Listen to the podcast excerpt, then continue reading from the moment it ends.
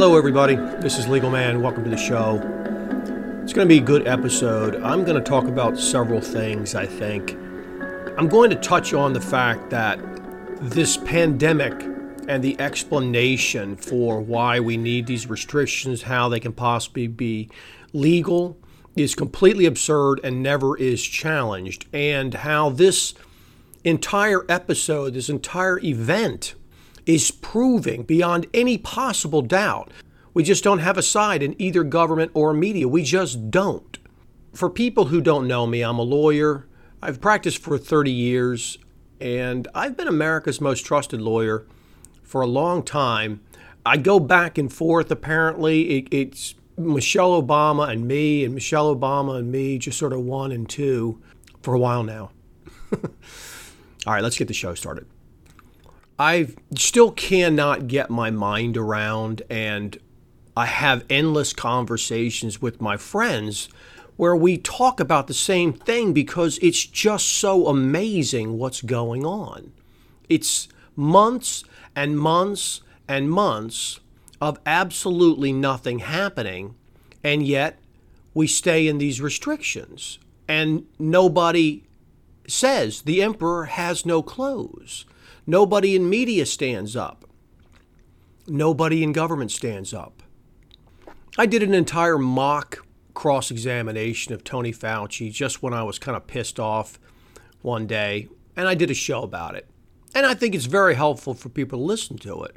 I also did a show about the recent case in Pennsylvania where somebody finally got to swear some people in and cross examine them on this ridiculous corona crap. And exactly as I suspected, there is absolutely no evidence to back up any of these restrictions. Just made up crap. And what I don't understand, what I can't wrap my mind around, is how this continues to go on how people continue to take it seriously, how totally and completely locked down the entire world and media structure is. That you do not have people coming out. Anybody who comes out and questions it, that dude in Africa, he questioned it, next thing you know, bam, heart attack. the guy in Belarus, he says, just have some vodka, don't worry about it.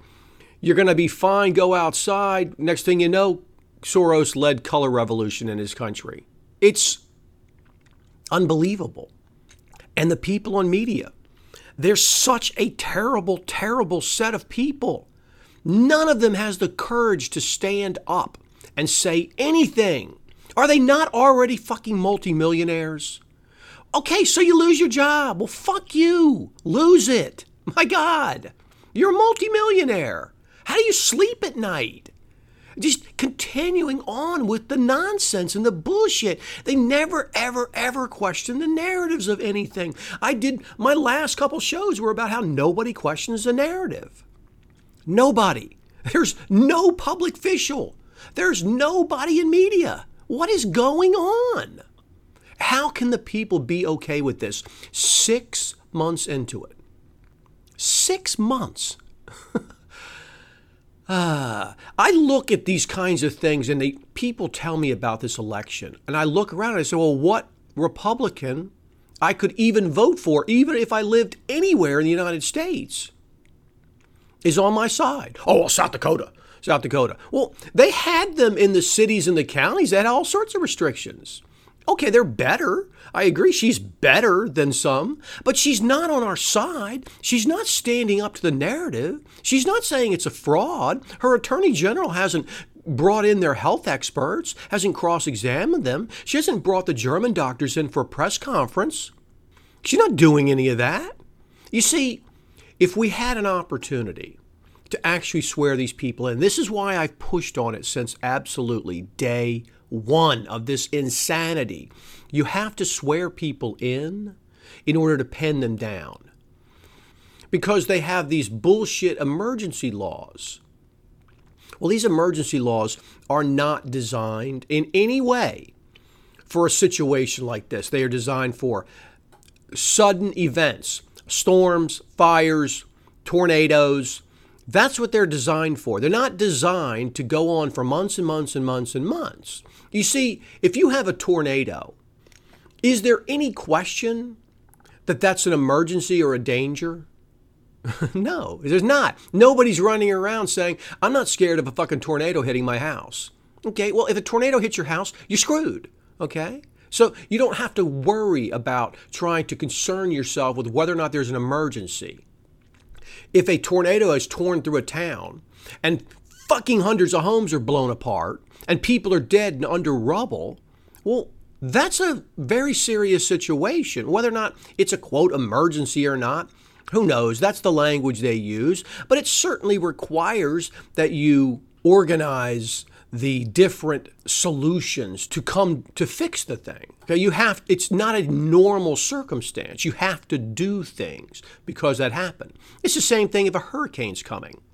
Sure, it may it may just peter out, but if it comes in and it swoops in and floods people and blows things over, again, there's no real question about it. If there's a gigantic ass fire tearing towards your town, okay, that's an emergency situation.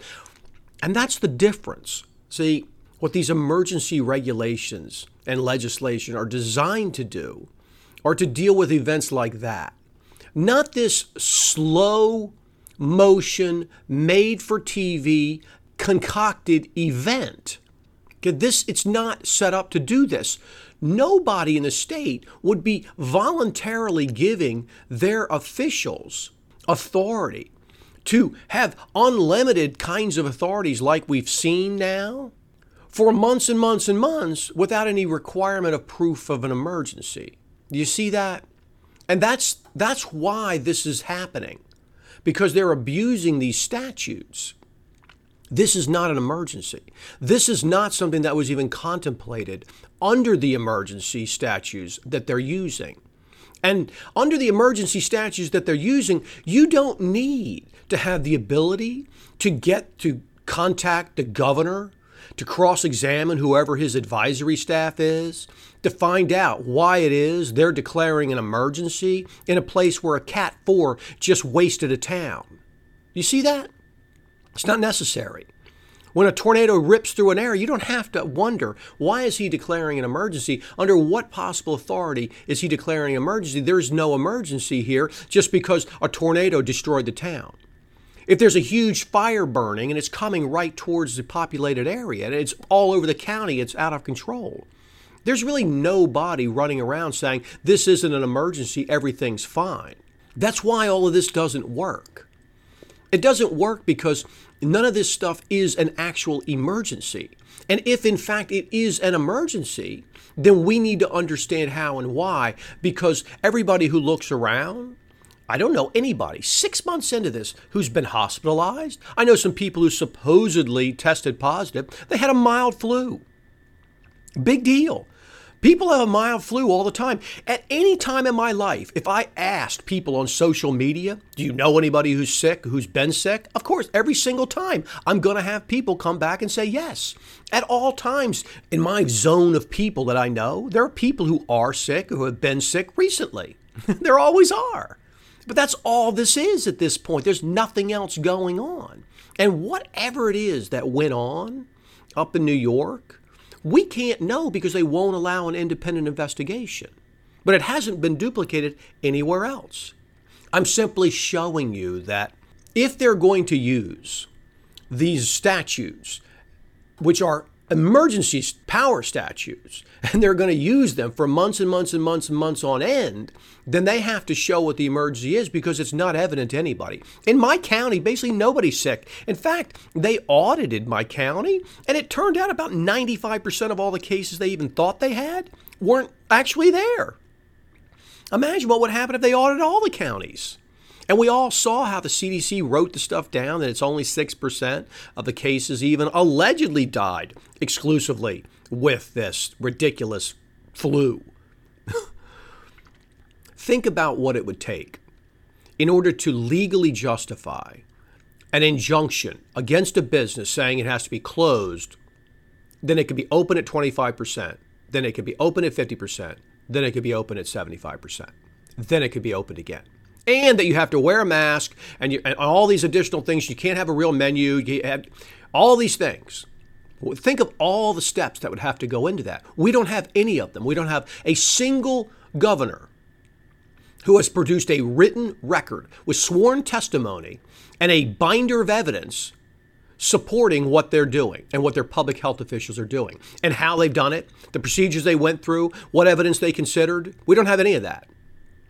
In order to have any of that, the very first thing you would have to do is show how do you know there even is this virus since it has not been isolated and it doesn't pass Koch's postulates. What is the basis? It's just a theory at this point.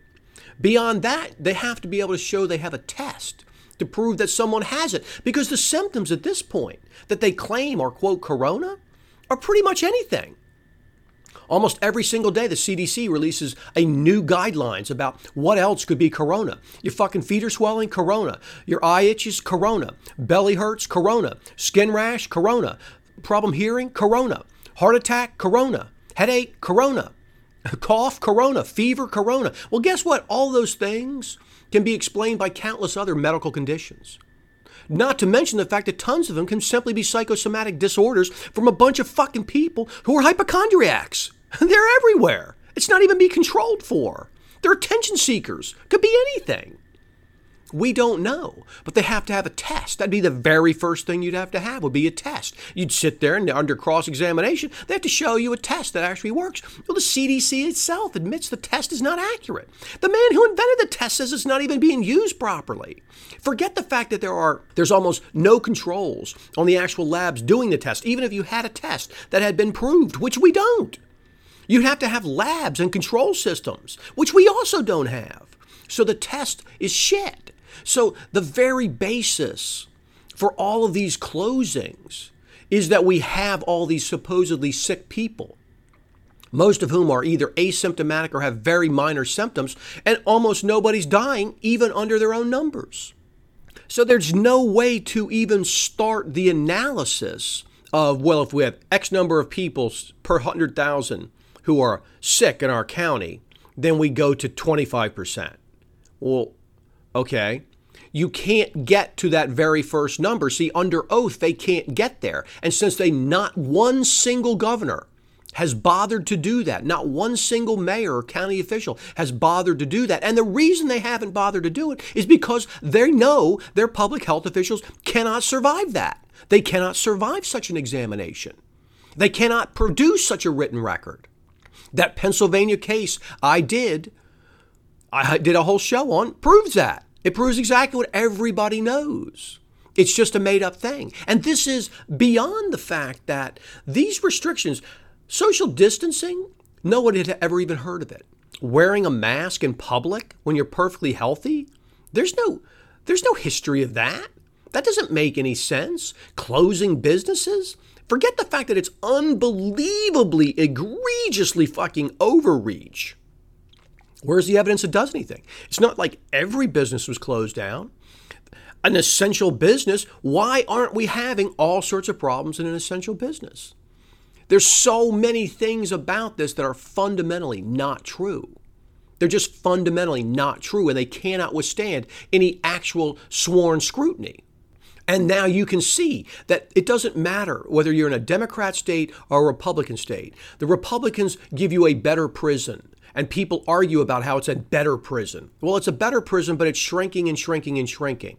And it's a shittier prison today than it was 10 years ago, or 20, or 30, or 40, because it's death by a thousand cuts. So you're choosing to assure that your children and grandchildren are completely and totally fucked, period.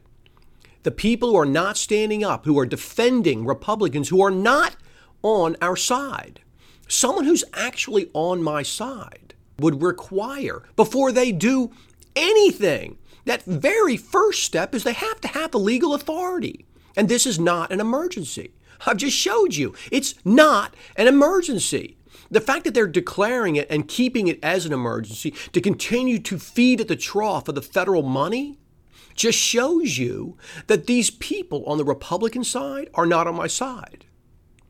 Of course, the Democrats aren't. They want the control. What I'm showing you is that this election coming up, it gives an illusion. And that's not a benefit to people. Okay, you're not helping your kids out by doing that. You're not. You're enabling the death by a thousand cuts instead of ripping back the veil and showing people the fraud that's under there.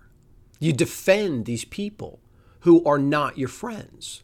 They're not on your side. There simply is nobody on our side. And the reason that all this stuff is happening is very simple. It's all about money and power and control. And the people just cannot get out of their heads the idea that the constitutional system we have, that they believe in so deeply, they so deeply since the day they were born, they're told how fantastic this system is. But nobody ever mentions the fact that it doesn't scale. It doesn't scale. The estimates are that there were a billion people in the entire world in 1800. A billion in the whole world there were fewer than 4 million people in the entire country when the Constitution was ratified. In the census of 1790, there were nearly 700,000 slaves counted in that fewer than 4 million people. So that means you have really closer to just 3 million people in the country. Only half of them could even begin to vote. That's a million and a half. Most white men couldn't vote you maybe, maybe had six, eight hundred thousand male voters. Maybe at most, because the population was skewed very young at that time because so many people died in accidents and childbirth and childhood diseases. You're talking about maybe a half a million people, maybe a half a million people who could vote. You're talking about hundreds of millions now. It doesn't work. The system can't scale. You cannot have a country that purports to be about liberty and freedom and, and limited government and representation and voting and all the stupid shit that people continue to believe in when it scales this large. That's all. And the fact is, I've showed people again and again, the country failed in 1860. But just look at the size of this. Think about a city with a half a million people, six, eight hundred thousand people. That's it. That was the whole country of voters. and people run around and ignore this fundamental fact. And this is why the system doesn't work. This is why you don't have representation. This is why it's gotten so corrupt.